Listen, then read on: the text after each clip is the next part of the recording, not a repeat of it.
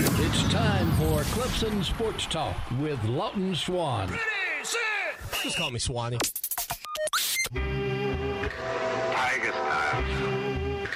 Tigers time.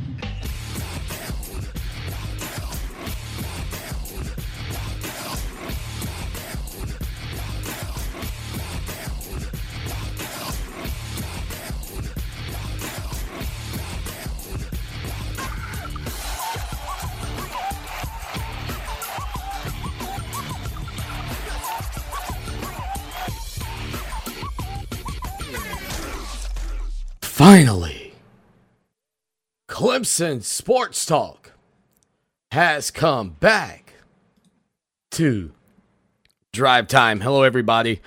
Lawton Swan back in the saddle once again. It is the show that shakes the Southland, Clemson Sports Talk, for you each and every afternoon as you make your way around the great state of South Carolina and beyond, listening to us on spectacular radio stations like Fox Sports Radio 1400 in the Midlands, Sports Radio 100.1 The Fan in Florence, 9:20 a.m. in Manning. Thank you for being a part of this show. Thank you for supporting our website. And thank you, most importantly, for just backing this program and having my back for so many years. There's a lot going on in our world, a lot going on in our hearts. A lot going on for so many individuals out there.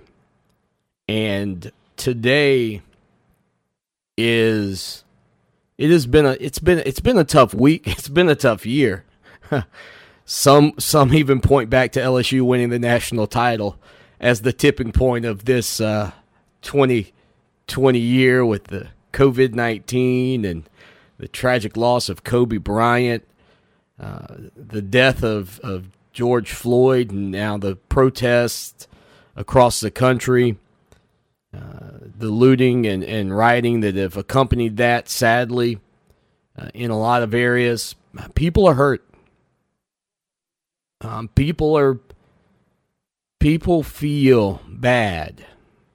And I've tried the past 2 days to be as open and honest as I can about what I hear from my friends of color who deal with things that I can't fathom on a regular basis.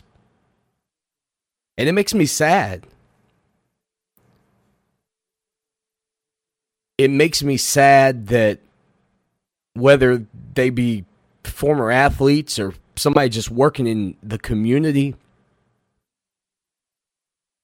that things aren't equitable, things aren't equal, and no matter how hard we try, no matter how great our nation is,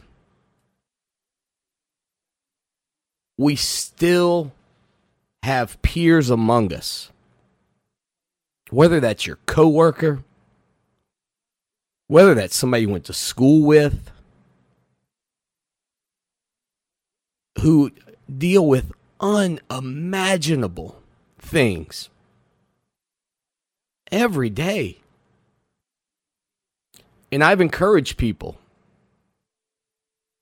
if you call someone,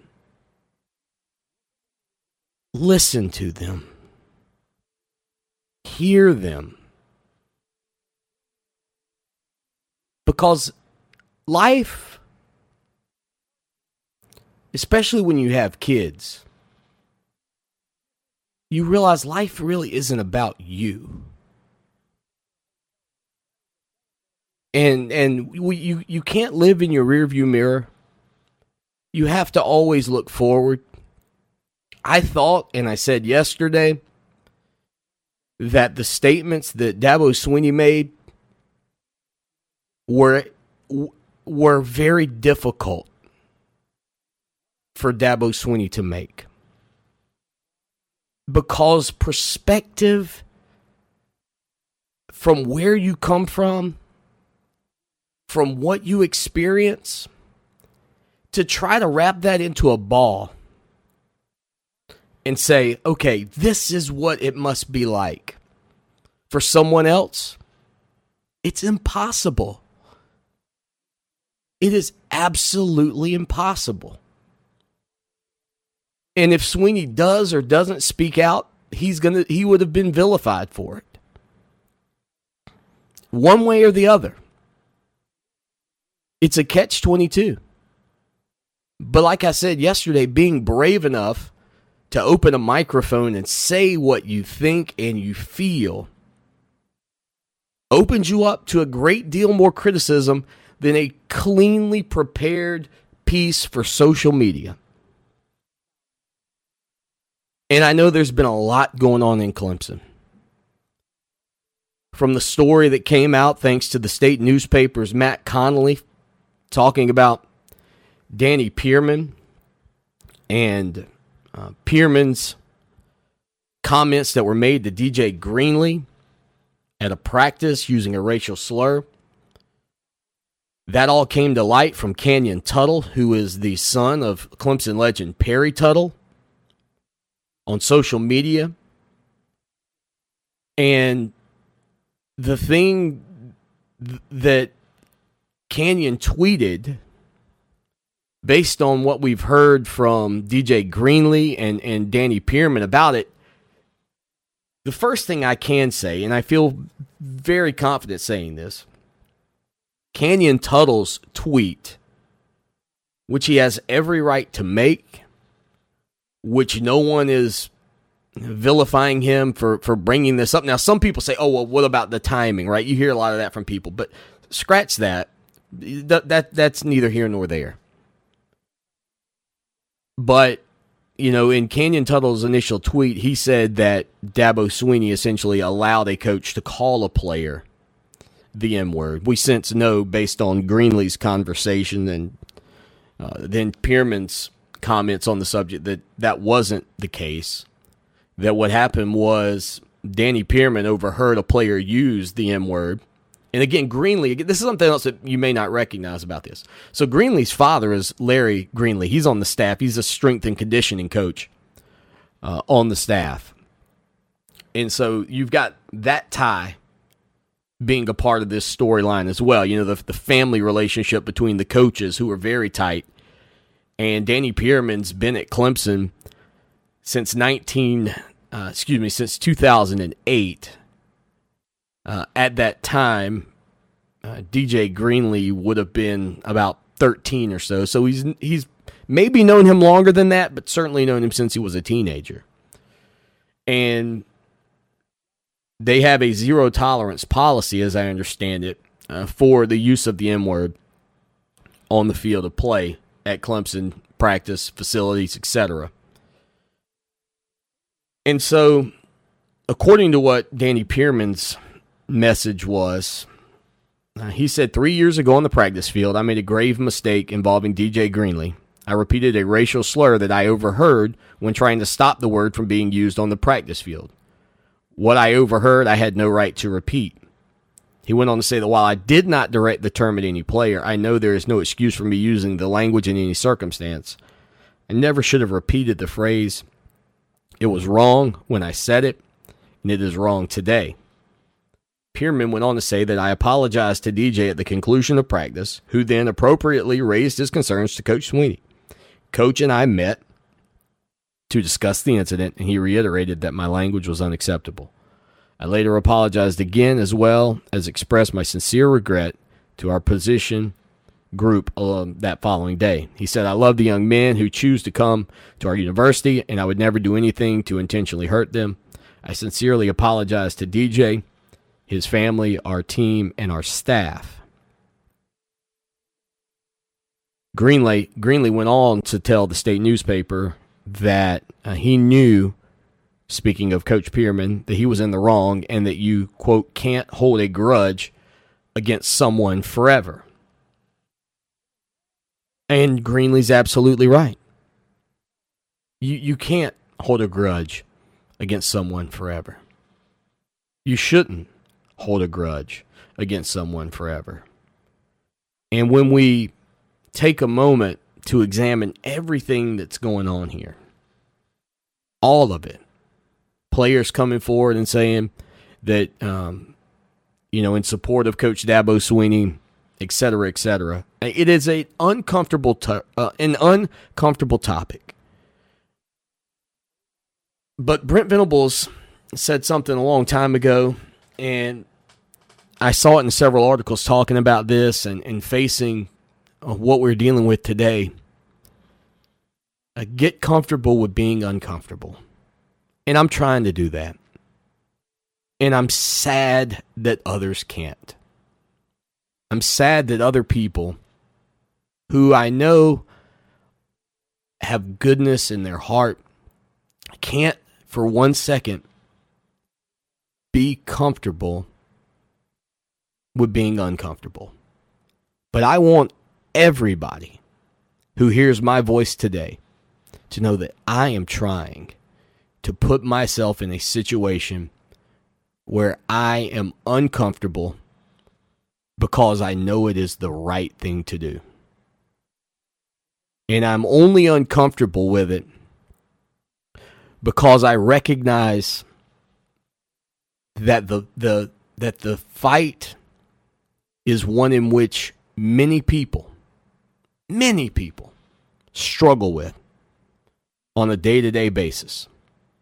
I don't even like talking about this topic today, and it has nothing to do with me because I know about the uncomfortable nature and the feelings that so many of you have, regardless of the color of your skin, when it comes down to these things. Danny Pierman was certainly wrong. Is there a better way? Sure. Absolutely. I mean, you pull DJ Greenlee to the side and say, hey, DJ, look, man, we don't use, the M word at practice. Maybe you run him. Maybe have him run lap, whatever the circumstances are. This is not something that we do, But to use that term to come back at him, to try to show him that the reasons why it's not appropriately used there or should not be used in that circumstance does not go over well. And I think, again, out of this whole thing, Canyon Tuttle's initial tweet missed the mark on what happened. The use of the word absolutely reprehensible.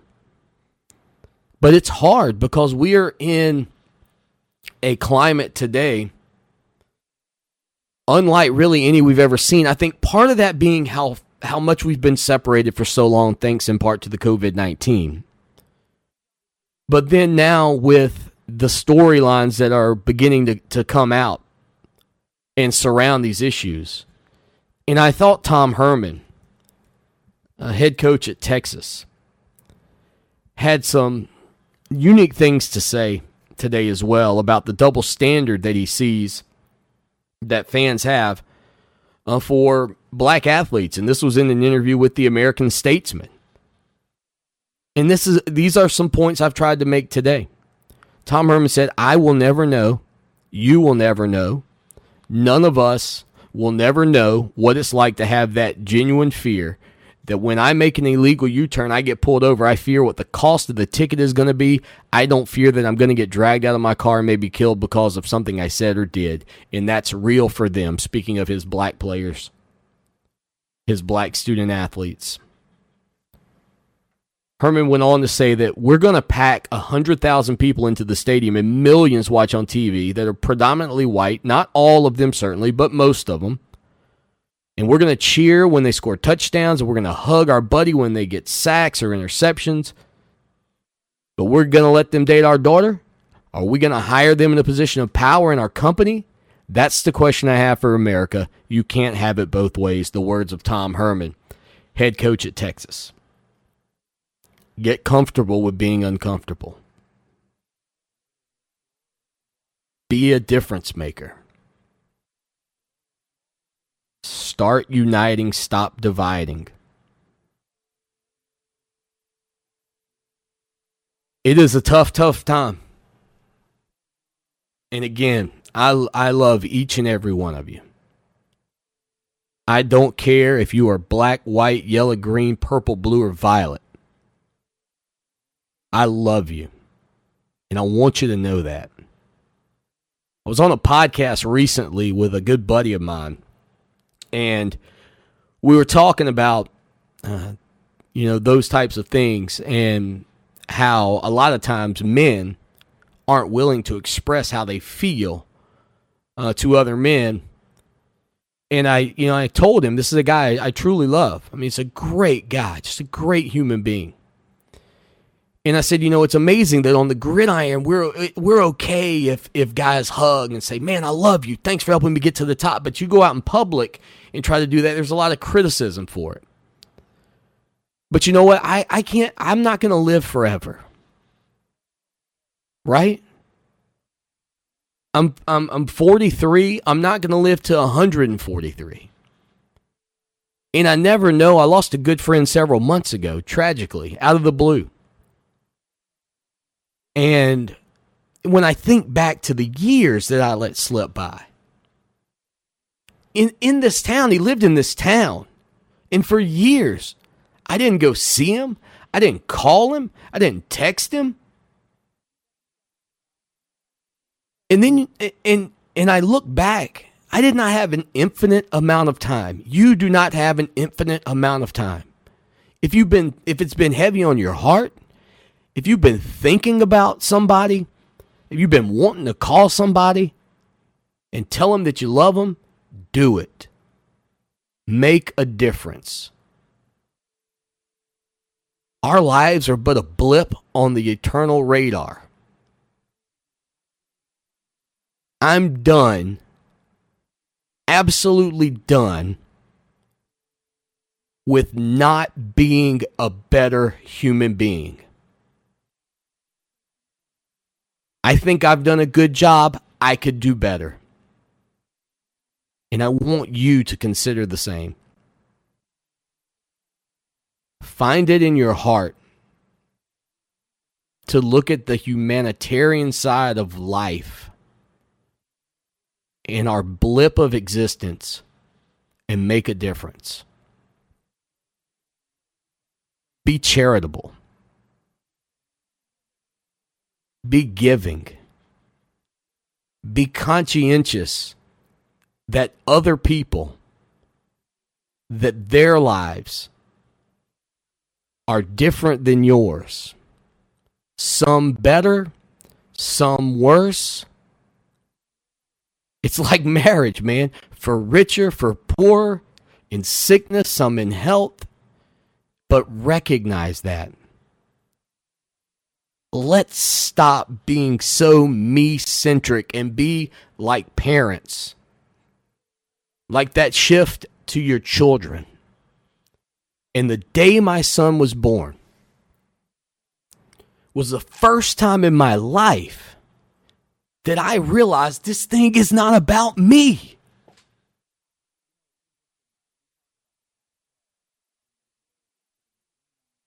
And it's hard because sometimes there are uncomfortable topics that we have to talk about. I think the majority of us, if we could snap our fingers and make things perfect for everyone, I think we would. The problem is we can't. So do what you can to take the steps towards making that snap. And if in your blip of a life on this radar, we don't get to where we're going, at least you are a part of the solution and not part of the problem. I don't have all the answers. If you tuned in for Alex Trebek, I don't have all the answers. But I am not willing to stop seeking the great questions to help create a better society, not just a society in the United States of America, but a better global society. Humanitarian. Humans. That's what I'm about. We hit a break. We come back. Stay with us here on the show that shakes the Southland.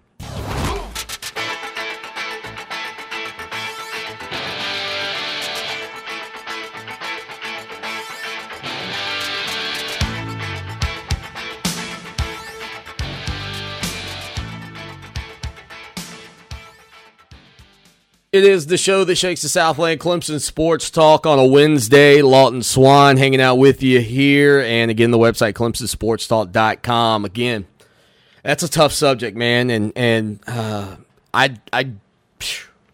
I'm really heartbroken in a lot of respects.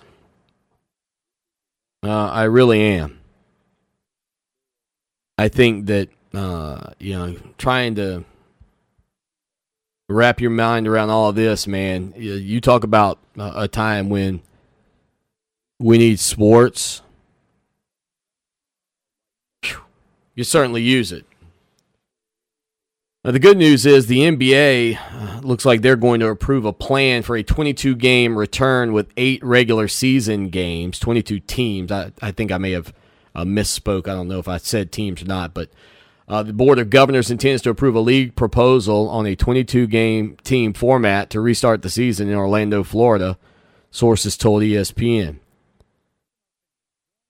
The conference call is set to vote coming up tomorrow. Commissioner Adam Silver and the league's Advisory and Finance Committee have shared broad details. They will play at Walt Disney World, as we had previously heard, at the Walt Disney World Resort Complex. The plan includes 13 Western Conference teams, 9 Eastern Conference teams, 8 regular season games, possibly a play-in tournament for the 8th seed and the playoffs. So going to a sort of a tournament format, if you will, to get there. The top 16 teams in the Eastern and Western Conferences will be joined by the teams currently within 6 games of 8th place in the 2 conferences, New Orleans, Portland, San Antonio, Sacramento, Phoenix, and Washington, I guess are those 6 teams, or those teams that are in the 6 games of 8th place.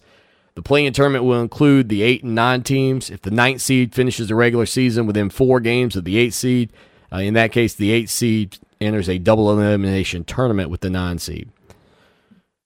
It's going to be a weird format, strange new life of NBA basketball. I'm assuming I don't know enough about the complex, whether or not there are a ton of, whether there are a ton of facilities there, or how many buildings they've got to be able to run this, but it feels like, it's going to, how the NCAA tournament feels from the standpoint of a lot of times the arenas have the same floor and the same look. It's kind of, what do you call that? Oh man. Sanitary? Is that the right? I don't know if that's the exact terminology that you would have, but remember, in the old days of the NCAA tournament, this is what I used to like about it. In the old days of the NCAA tournament, you might recall that the venues all had their own unique look. And then at some point in the past 5, 6, 7 years, these individuals at these sites decided, whoever, the NCAA, I guess, or the March Madness tournament people, decided to make all the courts kind of look the same. So when you had it on True TV, you had it on TBS, TNT, and CBS, when these games are broadcast everywhere, you could flip the channel and you couldn't tell the difference in the two teams. As a matter of fact, there was a game. I'm gonna guess. Let me see. Who did? When Clemson played Kansas in basketball a couple of years ago, who was in the game prior to that? I know Clemson played Auburn, but I'm trying to think who Kansas had played to advance to the Sweet 16. I honestly can't remember, and quite frankly, it could be the wrong game because, a lot of times those tournaments now have different sites at different venues or whatever. Let me see if I can explain that the right way. Like, they'll have part of one regional and another regional might be playing in the same venue. So it may not have been, but what I do recall, and I tweeted this at the time, a photo of Clemson and Auburn playing. And then the game that came on right after that, the two teams looked exactly like Clemson and Auburn. I can't remember if maybe Kansas had played. Did they play Syracuse? That that might make sense because Kansas may have been wearing all white and Syracuse could have been wearing all orange. But I remember I took a picture. I'm like, whoa, this looks exactly like Clemson and Auburn. And it literally did because the courts were the same. And for that matter, it could have been in a different venue for all I remember. Because now that I'm really thinking about it, it may have been another game on another channel and the combatants were wearing the same uniforms. It's kind of like when Alabama, I think it was in 2015, played Florida, I believe, in the SEC championship. You go back and find the photo of that game where Auburn was wearing orange helmet, where Florida was wearing orange helmets, orange pants, and orange tops. Okay, at that point, against Alabama, they looked exactly like the Clemson team that Alabama faced in that national championship out in Arizona. Orange pants, orange shirts, orange tops, orange helmets. I mean, a photo from the SEC championship game in that season. Throw it in your Google machine. Florida, Alabama. I guess that would have been considered the 2015 SEC championship. Throw it in your Google machine, and then throw in an image of Alabama and Clemson in the national championship. Alabama and Florida in the SEC championship, then Alabama and Clemson in the national championship. And you're going to see,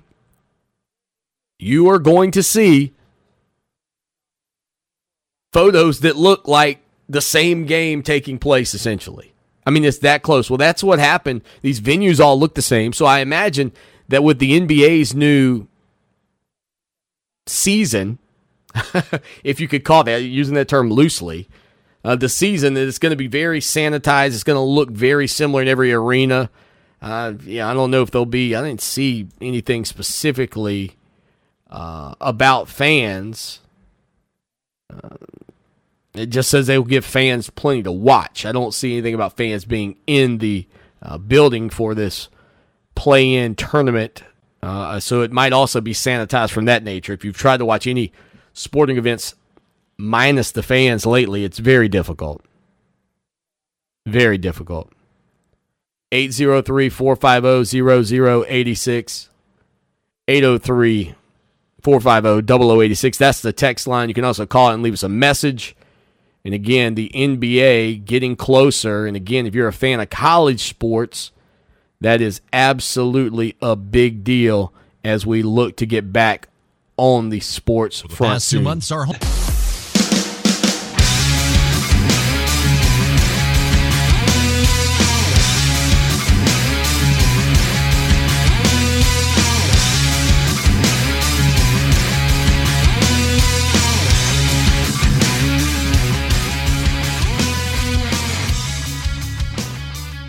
It is the show that shakes the Southland, Clemson Sports Talk, Lawton Swan on a Wednesday. Trash cans are out.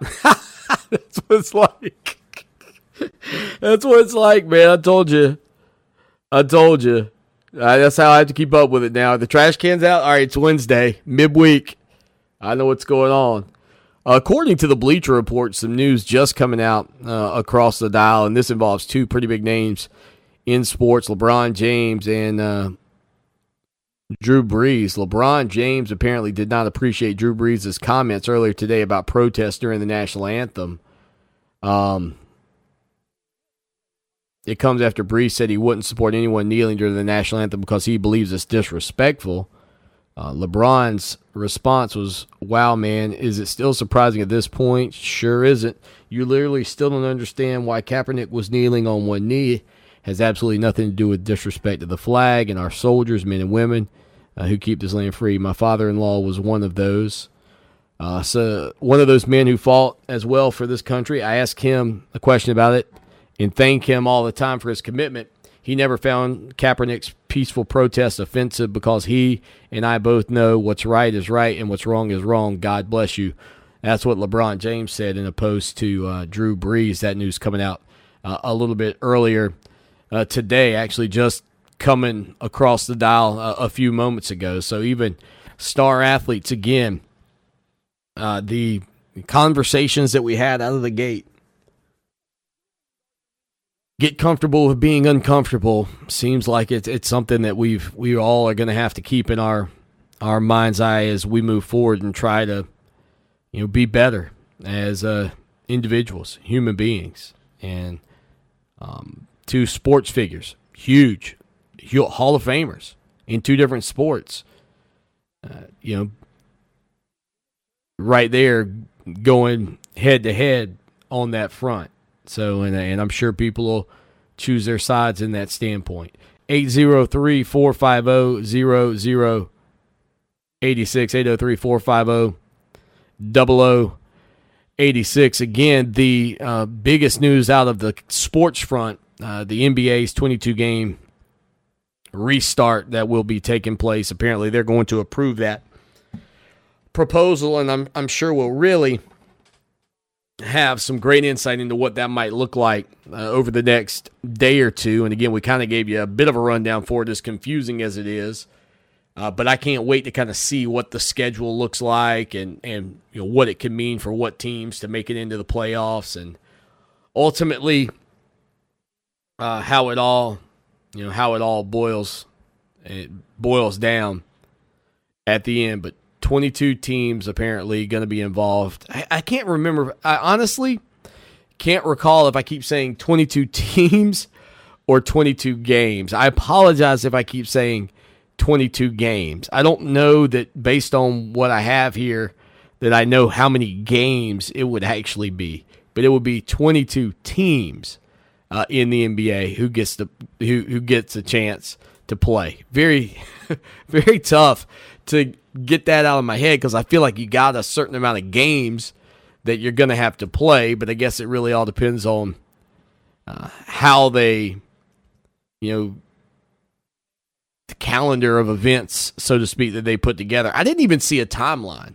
And if you do know the timeline, I mean, is it going to take them a month, 2 months?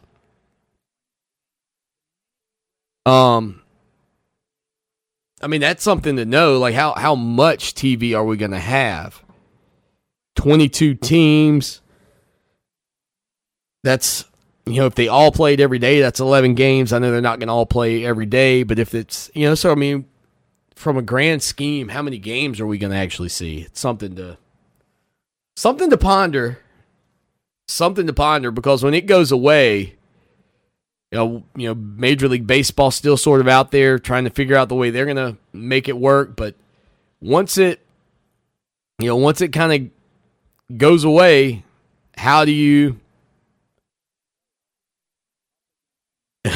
what are you focusing on?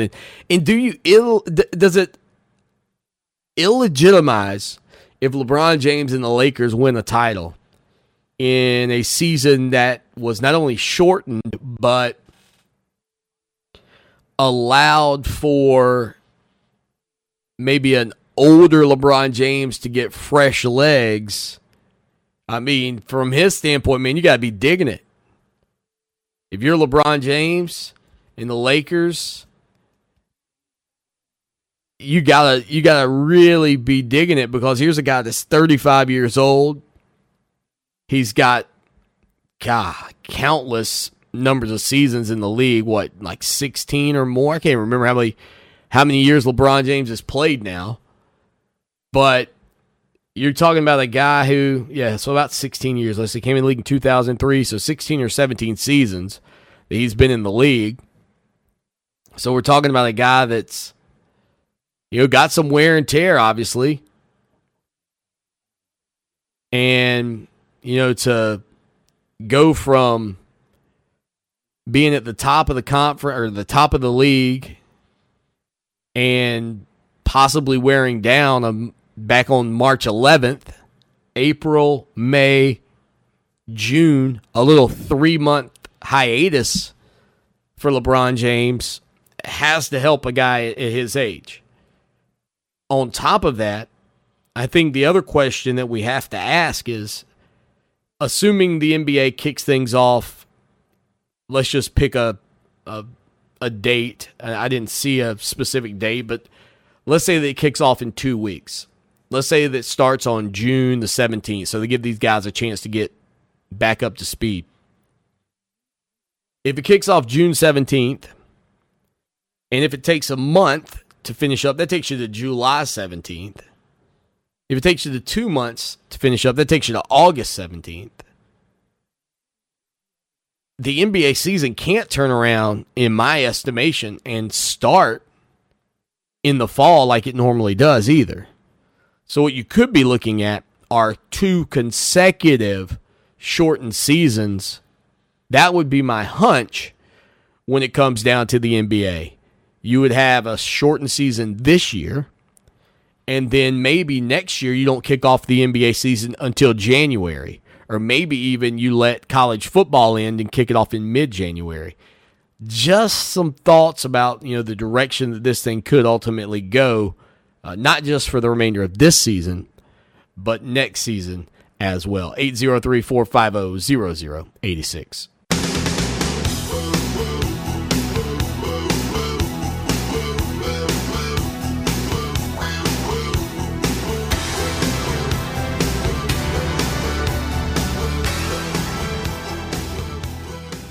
Clemson Sports Talk here on a Wednesday, the show that shakes the Southland. Your website, clemsonsportstalk.com. Go check it out. Hang out with us. $63.17.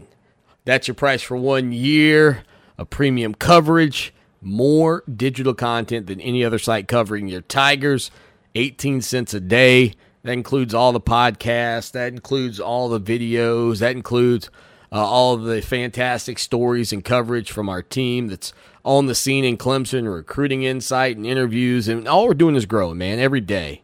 I mean, that's what we're doing every single day, getting a little bit bigger, shining a little bit brighter, and we can do so much more with you there to help us as well. 803-450-0086. I got a little shout-out to make here on the program today. To Chris, who is a listener out in California. He dropped us a line recently. He said, I heard you say that you might have lived at Johnstone F. You say you spent 3 years in F1 back in the late 80s when it was the soccer hall. He said that place breeded the largest cockroaches ever. Great time in Johnstone. So, and I may have mentioned Chris the other day. It's funny, Chris. Sometimes I'll read a post like on my phone, and then I'll remember that, oh, yeah, I got to get back to that. But then sometimes when I'm reading it on the air, I think, did I read that on the air already? If I did, Chris, no worries, buddy. A little extra love for you there. If not, then great. I'm glad I got it on there. But he said that Johnstone A, his son stayed in there as a freshman. It still smelled the same as it did back in the 1980s. Well, and, you know, thinking about Johnstone and all those stories that we've talked about here for many years and sharing those experiences, one of my good buddies, Doug, may recall this one. But, you know, they had something called the Annex, like the F Annex. I don't know. I don't think there was any other Annex because E didn't have an Annex, but F had something called the Annex. And those were slightly newer rooms that had been added on to Johnstone Hall. And so, you know, the hallways throughout Johnstone back in 1995 were the very low pile carpet fabric. Very low. Let me tell you, you've not lived until you've ridden a bicycle on low pile carpet. And I didn't do that at college. I did that at the high school when my dad was the principal. Over the summers, man. I'd buzz around the high school on a BMX bike. Nothing like smooth sailing on some low pile carpet. But the Annex did not have low pile carpet. It had what would amount to looking like marble. I know it wasn't marble because it certainly would not have been that expensive. But it was not like linoleum floors at your house. I mean, it was a harder type material. I don't know what. I'm not in the flooring business, so I'm not sure what it wasn't concrete. Maybe it was some kind of finished concrete, but it was definitely slick to the surface. And so these guys, one either weekend or Friday night, put bubble soap, put washing detergent or whatever you call it, you know, liquid soap on the ground in that hall. And either got buckets of water to wet it down or hosed it down. I have no clue how we got to the the juncture that we reached where there was literally a slip and slide. Dangerous, perhaps. Hard. I mean, hard floors. The door jams that you could possibly run into, and guys would run and slide on those things. And you talk about slick, buddy. They were sliding all over the place. And I remember thinking, I never got into that stuff. I might watch it from afar, but I was always a little bit too conscientious of being injured. How'd you break your arm, son? Dad, you're not going to believe this. We lathered up the hallway, got it nice and slick. I was sliding up the hall in my bathing suit and broke my arm. No, I didn't do any of that, but I saw it. And I only heard tale of this prank. I never saw this take place. But in Johnstone, maybe because of the fire code, the doors, at least on my hall, opened in. Which you go, what do you mean the fire code opened in the end? They need to open out so you don't get pinned in if there's a mad rush. But really, I think it was more about making sure that your door didn't open up into somebody walking by or somebody else trying to get out. So they opened in. The doors opened in. And there was always tale of people filling up like a big 55-gallon drum of water and leaning it up against your door and then knocking. Well, of course, if those doors open in and you answered that 55-gallon drum knock, oh dear. You're talking about a ton of water in your room. I don't know if that would have been 4 inches deep, 3 inches deep. I honestly don't even know if that was just an urban legend that people would tell. I can say I survived 3 years in Johnstone. Never once did I deal with the 55-gallon drum knock. And I did, however, witness the slip and slide. And it was good times. And some of you are back there going, Swanee, I was there, man. I remember it well. We also had, in our dorms back then, you had to build your loft. And my brother-in-law was really good at construction-type projects like that. So he built us a nice loft, double loft, and one thing we would do is anytime you bumped your head, man, we kept Sharpie markers. And you had to write your name where you bumped your head, but it was littered with names and dates of people that knocked their noggins up in Johnstone F327 and F119. Those were the unbelievable days, man. I mean, during this downtime, I've enjoyed some days just kind of sitting back with you guys here on the show and talked about those great memories from yesteryear. 803-450-0086. It is the show that shakes the Southland, Clemson Sports Talk for you on a Wednesday afternoon. Stay with us. We hit a quick break again on Twitter at Clemson Sports. We come back with more coverage of your Clemson Tigers right here on the show that shakes the Southland. Against Alabama, they looked exactly like. It's time for Clemson Sports Talk with Lawton Swan. Finish it! Just call me Swanee. Tigers time. Tigers time.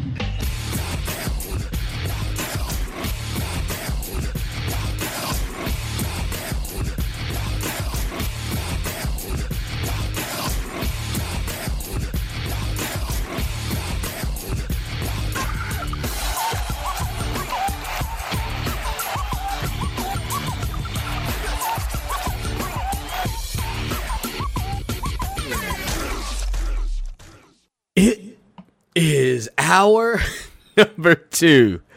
That's drive time right here on the show that shakes the Southland. Lawton Swan with you along for the ride, getting you home, getting you where you are and when you are.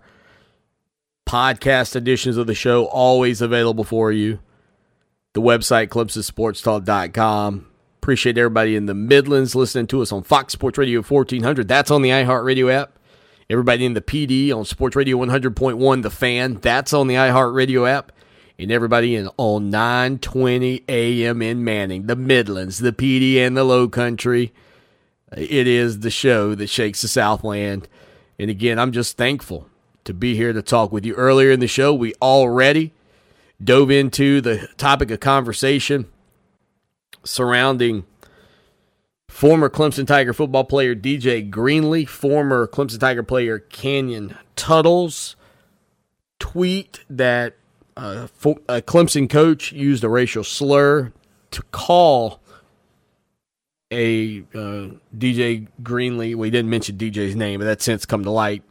A racial slur. Greenlee saying otherwise that that's not what happened, but that the N-word was used. You can read about that over on ClemsonSportsTalk.com, and Danny Pierman has since issued an apology. It is also mentioned in that article. And again, we talked about the NBA season getting set to get ready to kick back up. And also, on top of that, the fact that there are other coaches out there, including Tom Herman, who have come forward and made some pretty poignant statements on the circumstances that we are currently dealing with here in the United States of America. Now, out of the state of Tennessee today, legendary Tennessee football coach and also played at Tennessee, Johnny Majors passed away today at the age of 85, according to Lynn Mary Majors, his wife, who had been married to him for 61 years. She said, "It is with a sad heart that we make this announcement. John passed away this morning. He spent his last hours doing something he dearly loved, looking out over his cherished Tennessee River." And so Majors, who was also at Pittsburgh back in the 1970s, when I believe at that time he would have been, I think at one point along the way, Majors left there after winning a national title. I'm trying to get the timeline on Jackie Sherrill's years at Pitt and how they crossed over with Johnny Majors. Off the top of my head, I need to look. I can't remember, but Johnny Majors, not the first major name in college football to pass away this week. I don't know if you saw this, but Auburn legendary head coach Pat Dye also passed away repeatedly, passed away recently, and reportedly will be buried under a tree he grew from a cutting of the famous Toomer's Corner tree, according to reports that are out there. Pat Dye passed away 2 days ago on June the 1st.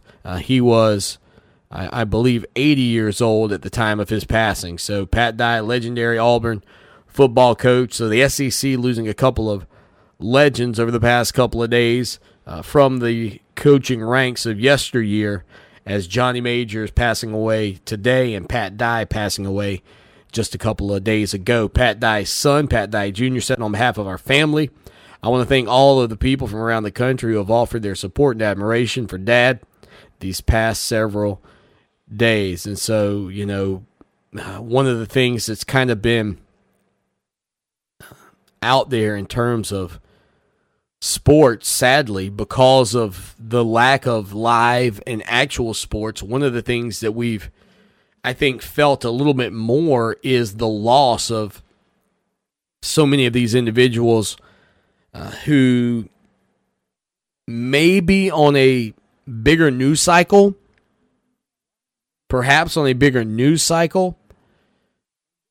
they are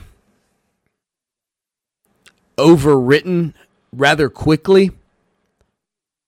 But now, with not a lot going on, some of these losses seem to be so much more, not necessarily prominent, but covered, because news outlets are reaching for things to talk about, and these guys were legends. So in some respects, I think it's a positive that there's more coverage for the people than there traditionally would be.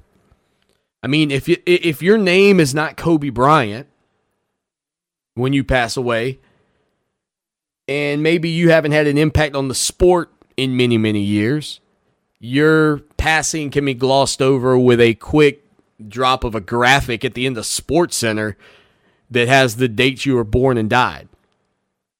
Well, with a lack of news to talk about,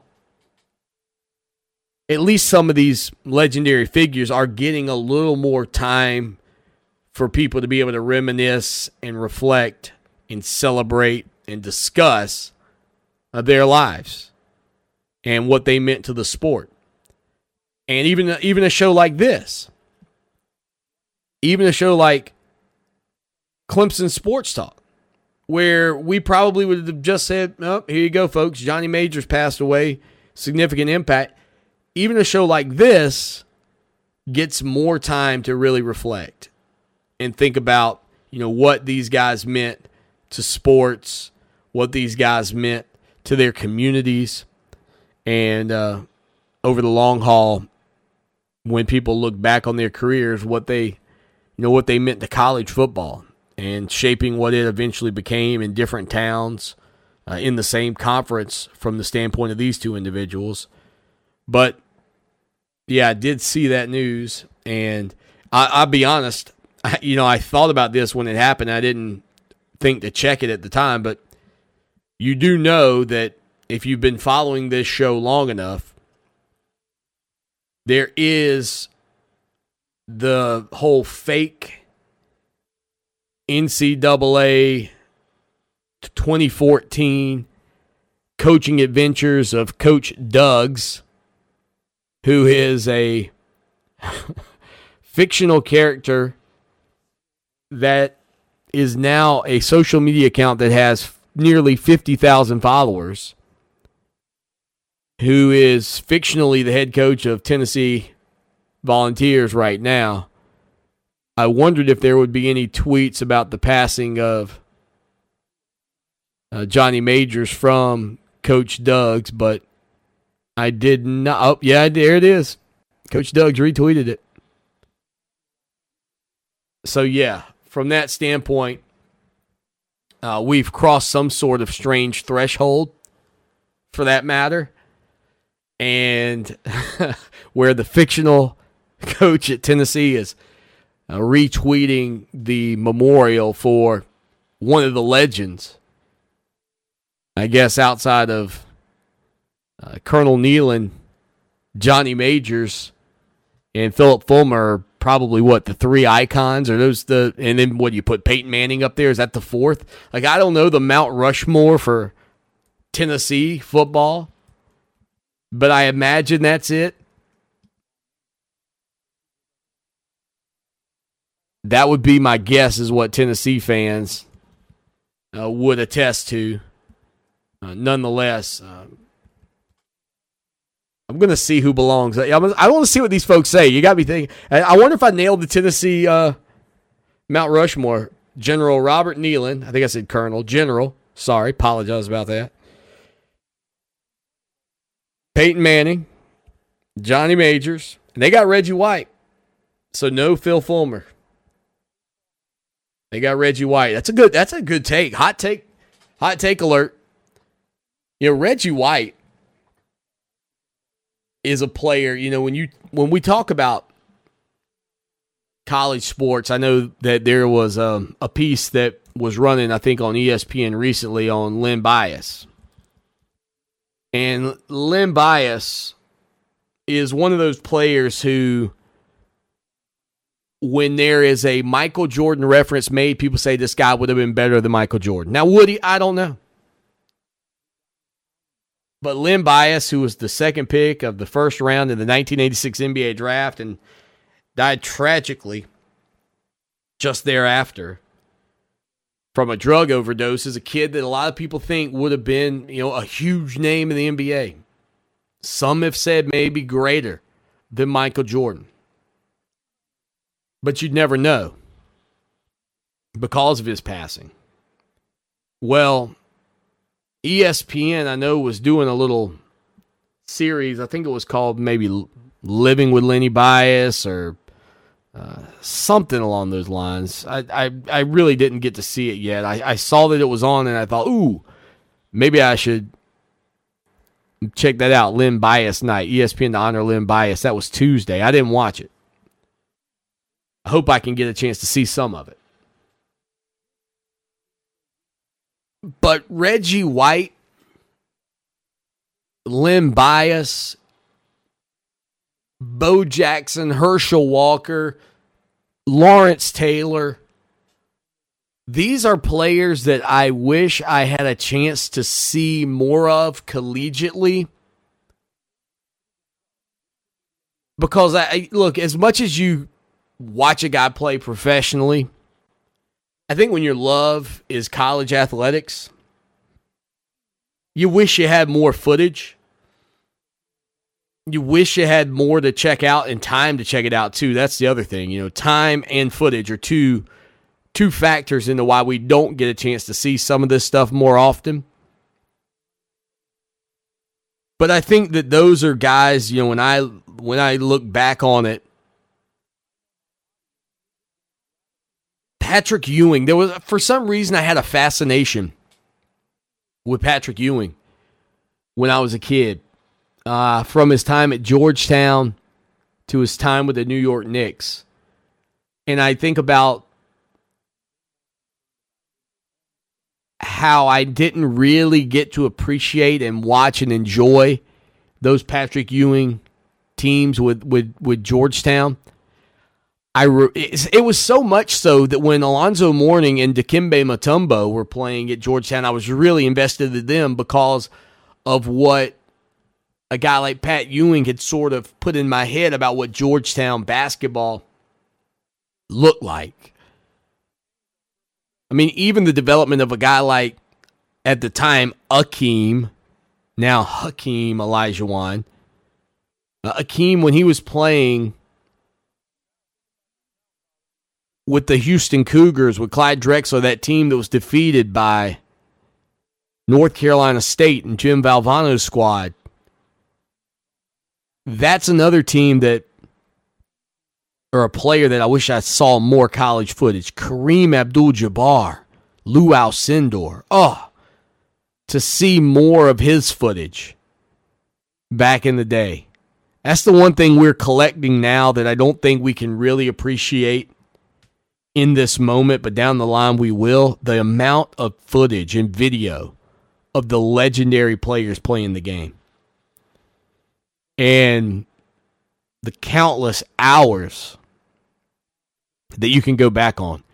Text us 803-450-0086, 803-450-0086. Who is that former player? Not that you want to go back and shake hands with or meet or watch play in the arena, but who is somebody that maybe professionally you followed but you didn't watch much of them collegiately. I mean, as much as I like Deion Sanders, and I would argue that Deion Sanders was one of my favorite players of all time. And I only watched him play a handful of games collegiately because I was too young to really be that invested.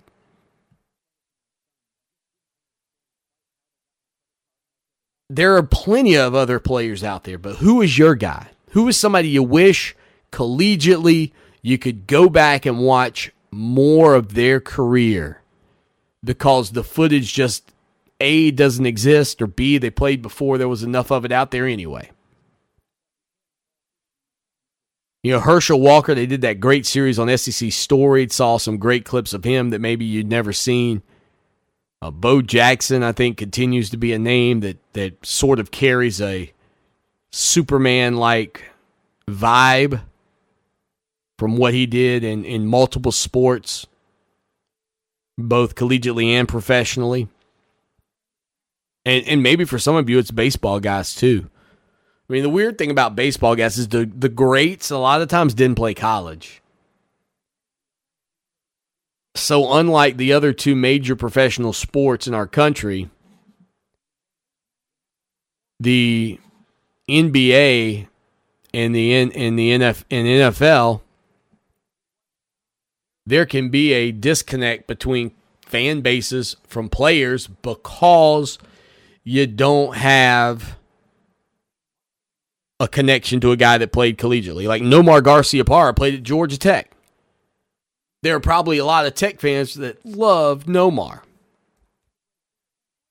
But the majority of great players and players that end up making it into the Hall of Fame etc. And I don't know what this percentage is, so I may be absolutely wrong on this.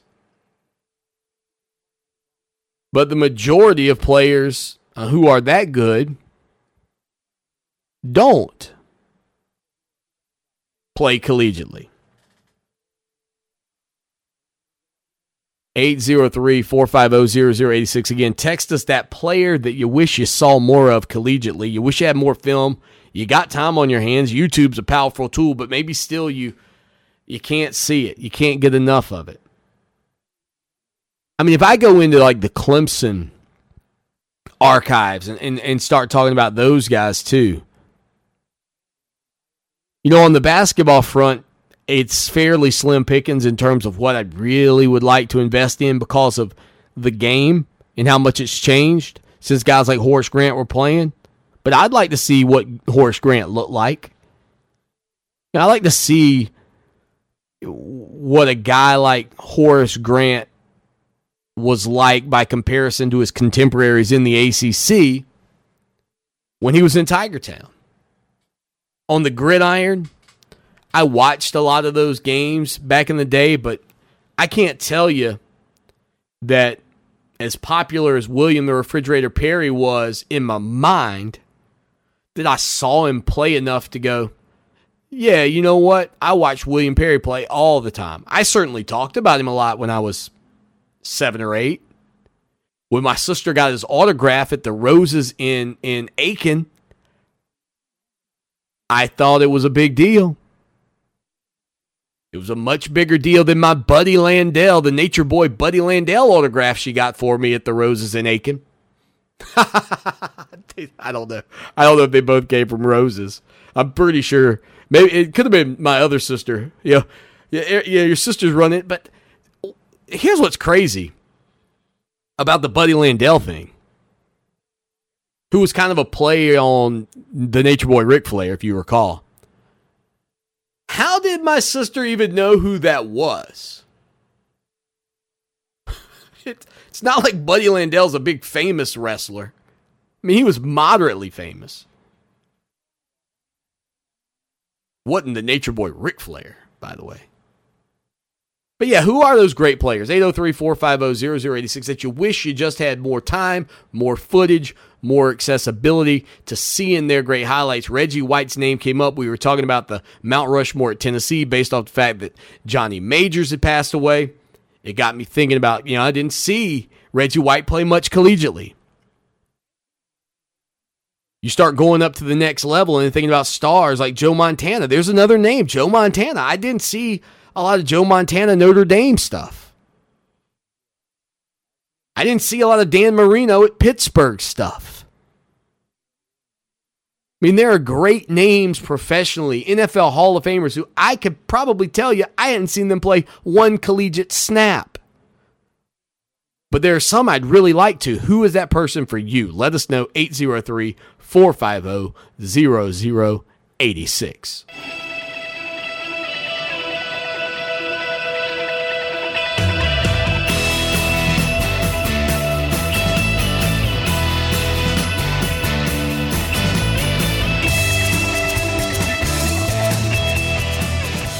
Clemson Sports Talk on a Wednesday, the show that shakes the Southland. My number one fan, Rocky, in the house. Got a text from my wife a few minutes ago. She's like, do you have Rocky? Of course I have Rocky.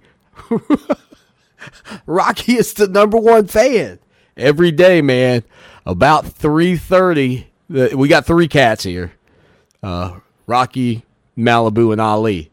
And the kitten is Rocky. He's probably about 2 years old. But every day, man, 3:30, we get ready to roll, and in he saunters to hang out. So, old Rocky, number one fan of the show. No offense to any other number one fans out there. Rocky's the number one feline fan. Is that the right term? Some say no, he is the actual number one fan, Swanee. He's your only fan. I can hear you guys now. 803 450-00-86, 803-450-00-86. So here we are on a Wednesday, and man, the circumstances of this whole show today, out of the gates with our conversations about having to be a little bit uncomfortable up until, you know, the other players that you would have liked to see. The other players that you would have liked to have seen play collegiately that you didn't get a chance to really appreciate because of your age or access, you know, got me really thinking through the break. And a couple of other names that came to my mind, Jim Brown. I mean, we're talking about activism today. Jim Brown was a huge activist. But Jim Brown is a guy who at Syracuse was an All-American and was maybe, some people say, better at lacrosse, some people believe, than maybe football. He was inducted into the Lacrosse Hall of Fame in 1983. Many consider him to be perhaps, quote, the greatest to ever play lacrosse. Jim Brown once reportedly said, I'd rather play lacrosse 6 days a week and football on the seventh. But Jim Brown is a guy who, yeah, there's film out there of him, but he would fit that criteria for me. You know, a couple of others I thought about were guys that, when I go back to like Tecmo Bowl, like Eric Dickerson at SMU, I couldn't tell you a play that he ran at SMU. Marcus Allen at Southern Cal, couldn't tell you a play. Don't remember a single Marcus Allen run at Southern Cal. Maybe that's my own fault, but the reality is I'm just a little too young. And for some of you, you know, what's amazing about this is, and this is where we're really going to draw a line here and how different it's going to be in 20 or 30 years. So I'm 43. If you're 63 today, man, there are some players that you would have liked to have seen play collegiately that you never saw a play of that person in your life. And you might not be able to because there might not be footage of it. Like, I know I could probably throw in the old Google machine and come up with some runs by Marcus Allen. You go back really far. You know, if that player that you wanted to see play, maybe tomorrow we'll talk with Tim Bray about this. Like, who are some guys that he maybe looked up to or watched or followed, but didn't really get a chance to see them play at the collegiate level? I mean, there are a lot of guys we never get to see at the high school level, but at the collegiate level, those are just a couple. Now, most of those are running backs, which is interesting because what that shows you is how much more valued running backs were during that era of the sport. It was all running backs. I mean, you weren't clamoring to see the quarterbacks. They weren't completing any passes.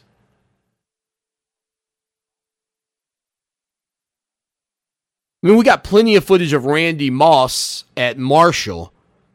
But boy, I would have liked to have seen what Randy Moss looked like at Florida State or Notre Dame, where he had chances to play. Another one that I can honestly say I've never seen play a collegiate snap, Jerry Rice. Jerry Rice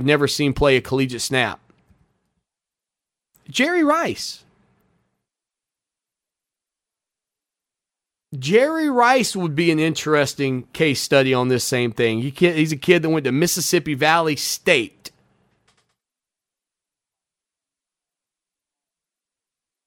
Came out of there in 1985, so There's got to be footage. I'm sure you could Google it and find him in college. But you start going a little bit further back, and you would run into some great names who you can't find a highlight for from college.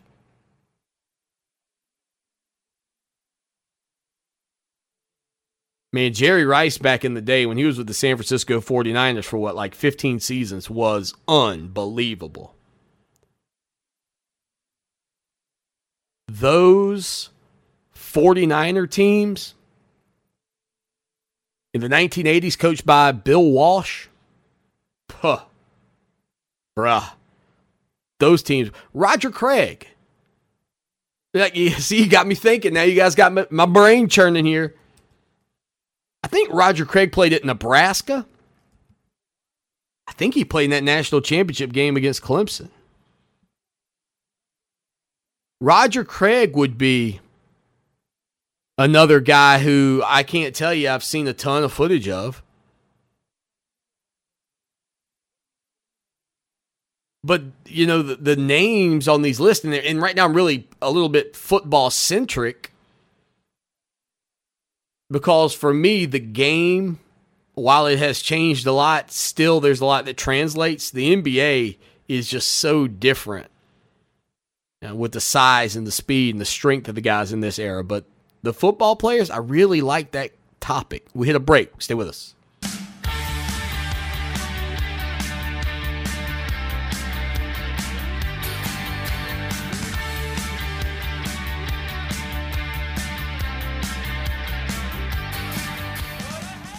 Clemson Sports Talk, Wednesday afternoon, the show that shakes the Southland. Lawton Swan, 803-450-0086, 803-450-0086. Tiger Two Deep says, this is the number one Clemson talk show. You know it, brother. Glad to have you back in the fold with us. Lots of conversations going on across the landscape of sports. And, man, just you know what I really love about a day like today where we get to go back is and think about some of those historical moments. It really has helped me press pause to a degree on the whole conceptual design behind not... So, if you imagine sports as a bucket, this bucket is completely filled. And every day it was just overflowing with new stuff. And you couldn't hardly keep up with the news cycle. And so rarely did we have the opportunity to reflect like that. Rarely do we have the opportunity to think about who are these players? Who are these guys that you would like to see? And with ESPN celebrating Len Bias last night, I actually got a little bit angry at myself during the break thinking about the fact that, for crying out loud, they had this thing on. I knew about it, and I didn't tune in to watch it. And if it's not on something I can DVR or catch, I may have missed an opportunity to see a guy that I otherwise am sitting here saying I would have liked to have seen. Think about that. I mean, that's the thing. So many great names that I didn't get to see play collegiately. Head over to ClemsonSportsTalk.com right now. You can read Alex Wisnett's article, My Life in Sports, Tony Stockman. We had Tony on the show not all that long ago. And Tony offers a unique perspective, not during this interview, but... from the standpoint of what we're dealing with right now in our country, because Tony is a young man who played basketball at Clemson, played basketball at Ohio State, but posted this to his Facebook page and said, I have a black father and a white mother, but I look white, and that has always put me in some interesting situations in my lifetime. And he said he would go on to tell you, tell more about those another day on his Facebook page. And, I just think it's interesting because of the perspective that he has. I mean, he skin tone wise looks, most people would assume that Tony Stockman is a white guy. A lot of people think he is white until, you know, they find out otherwise that you know, he has a black father and a mother, and he, I believe, would tell you he considers himself to be a black athlete. And so he sees both sides of things. And we've got that interview that we did with him up over on the website right now. And I really wish we had had a chance to do that interview kind of after, you know, all of this stuff is taking place and broken out, etc. 803-450-0086. That's your text line. Can't wait to hear from you and find out some of those names that you love anymore.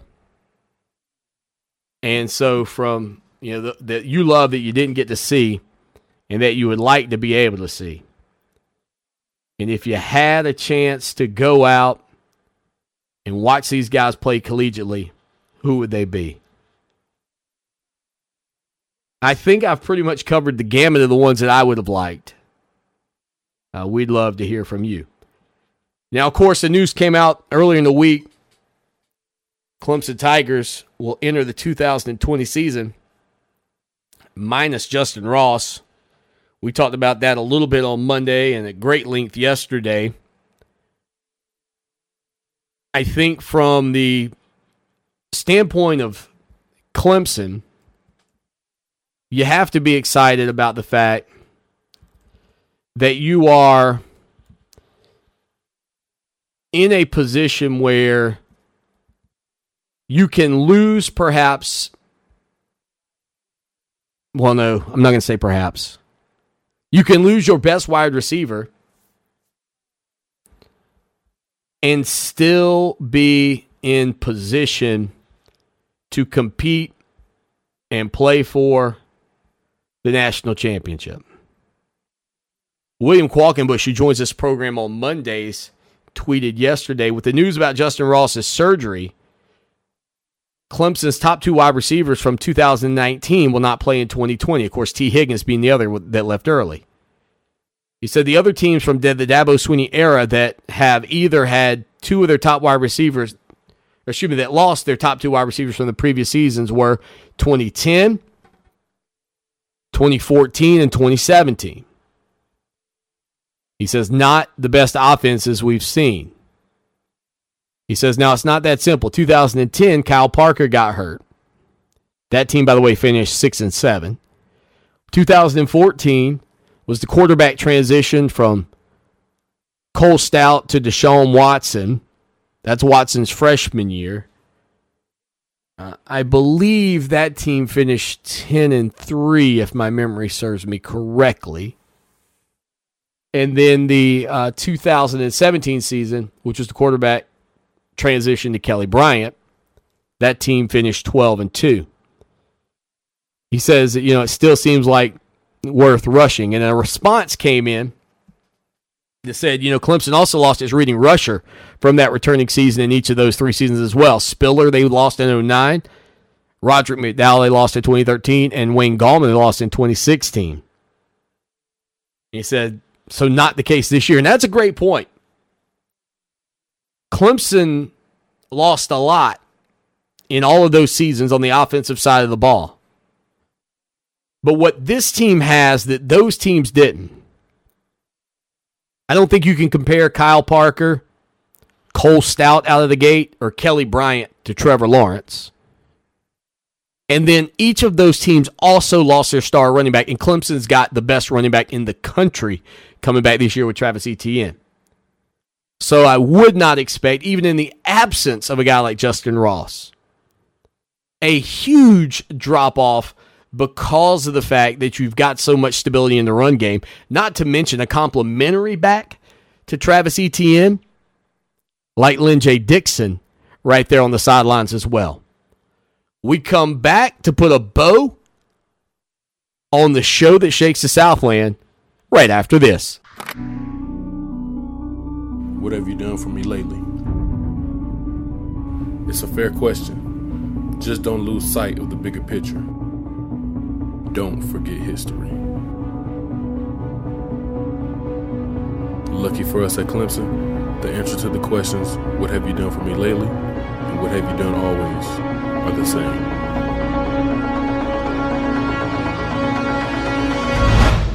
we win.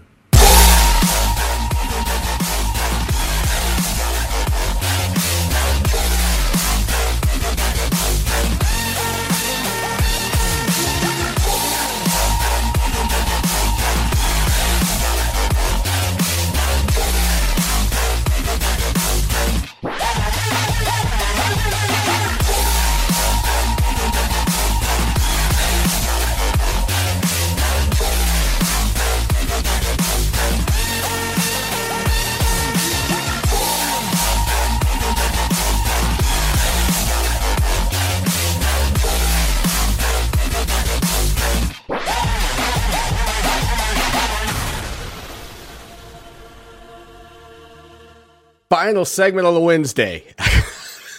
Good, get the no matter.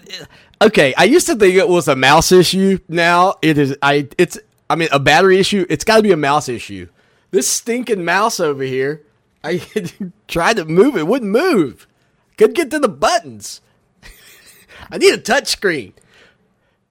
Could someone please send me a touchscreen? FSU fan chimes in. He says, hey, this is FSU Chris. He said, I wish I had a chance to see Barry Sanders play at Oklahoma State. Ah, that's a good one. Looks like, hold up. FSU fan, he called? Give me a second. Hold on. Let me double check this real quick. Oh, yeah. Okay. So FSU fan did indeed call and leave us a message. You know what? We haven't played a message here on the show in a while. And I'm getting tired of not hearing from some of our loyal listeners. So doggone it, FSU fan Chris. I'm gonna make this happen live on the air because that's the way I roll. I'm gonna get this done. All right, so Chris left us a message, and you can do that too, 803-450-0086. I thought it was a text message, so I've spoiled half of Chris's comments, which I feel bad about, but that's all right, Chris. I saved enough of it that we'll be good to go ahead and rock and roll with this audio. But you can call and leave us a message. That's one of the great things about the way we've got this thing set up now. You call in, leave us a message, and we'll get it on the air. Maybe more of you are doing this, but I get a text thread. So that's throwing me off. And so I thought that maybe these were text messages that were coming in. But it looks like they might be voicemails from time to time. All right, so FSU Chris called just a few minutes ago. Here's what he had to say. Yes, this is FSU Chris, FSU fan. I wish I could have got a chance to see Barry Sanders play at Oklahoma State. And then I wish I could have got to see Deion Sanders at Florida State. I became a Florida State fan in the 92 and 93 season, so I never did see Deion Sanders play. So those are the two guys, you know, that I wish I could have got to see play, you know, their collegiate years. Thank you, go Noles, and love the show. FSU Chris, buddy, more of that, please. I need more calls like that. We've had a few people that have done that since we've given you that option during this COVID-19 deal. It's a great way to participate, honestly.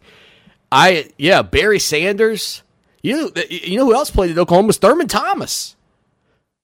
But Barry Sanders would be one. Deion, I saw, you know, obviously my biggest memories of Deion is that game at Clemson in Death Valley. I was at that game. The punt Ruski game, Deion had a punt return. I fell in love with Deion Sanders just from the standpoint of his mentality on the defensive side of the ball, right? And so those are two guys, but one that when you said Barry Sanders came to light for me was Emmitt Smith at Florida. I can't tell you one single play I've ever seen of Emmitt Smith at Florida. I saw Emory Smith at Clemson, his brother, but not Emmitt at Florida. And I can't imagine that Emmitt Smith wasn't amazing. But I can't tell you if he had 1,000-yard season. I mean, that's like that gives you an idea. Maybe you're going, well, Swanee, you just need to know about college football because, of course, Emmitt Smith had 3,000-yard seasons at Florida. I didn't know it. I can't picture a single Emmitt Smith touchdown run. But what kids of tomorrow will be able to see and look back on, holy cow. I mean, if a kid in 20 years is like, man, I really wish I could see some Trevor Lawrence highlights. Dude, you can watch all the games. You're going to be able to see all the highlights. It's going to be out there. That type of stuff at a certain point will be so readily available. Now, we'll always be lacking for the really older guys. We'll always be lacking from that standpoint. But when it comes down to the future, and depending on how far back these kids want to reach. I mean, the other day, my son looked at me and said, I don't know, Dad. I wasn't born in the 1900s. Like, what? Talk about stomping on some toes. I wasn't born in the 1900s, you caveman. Unga bunga, me neither. Kids, man. But they got so much access, and they're going to have so much access. And players that they want to see that they don't even know about today, like a kid. You know, if my son growing up falls in love with a player that plays at another school while he's playing in the NFL, and he says, man, I want to go see, you know, like Russell Wilson. My son loves Russell Wilson. He's got the fat end in his room. He's never seen Russell Wilson take a snap at North Carolina State that I'm aware of, or Wisconsin that I'm aware of. But you could probably go out and find that stuff right now. And my son's old enough to really dive in and do it, to find players he loves. He'll be able to do it. You and I haven't always had that luxury. You know, Wilt Chamberlain at Kansas, find me the footage. There can't be too much out there. Lou Alcindor in high school at Power Memorial in New York City, can't be much out there. But I'd love to get my hands on it, and kids in the future will have plenty of access to their favorite players. We got to get out of here. Happy Wednesday. Until tomorrow, as always, y'all take care now. And go Tigers!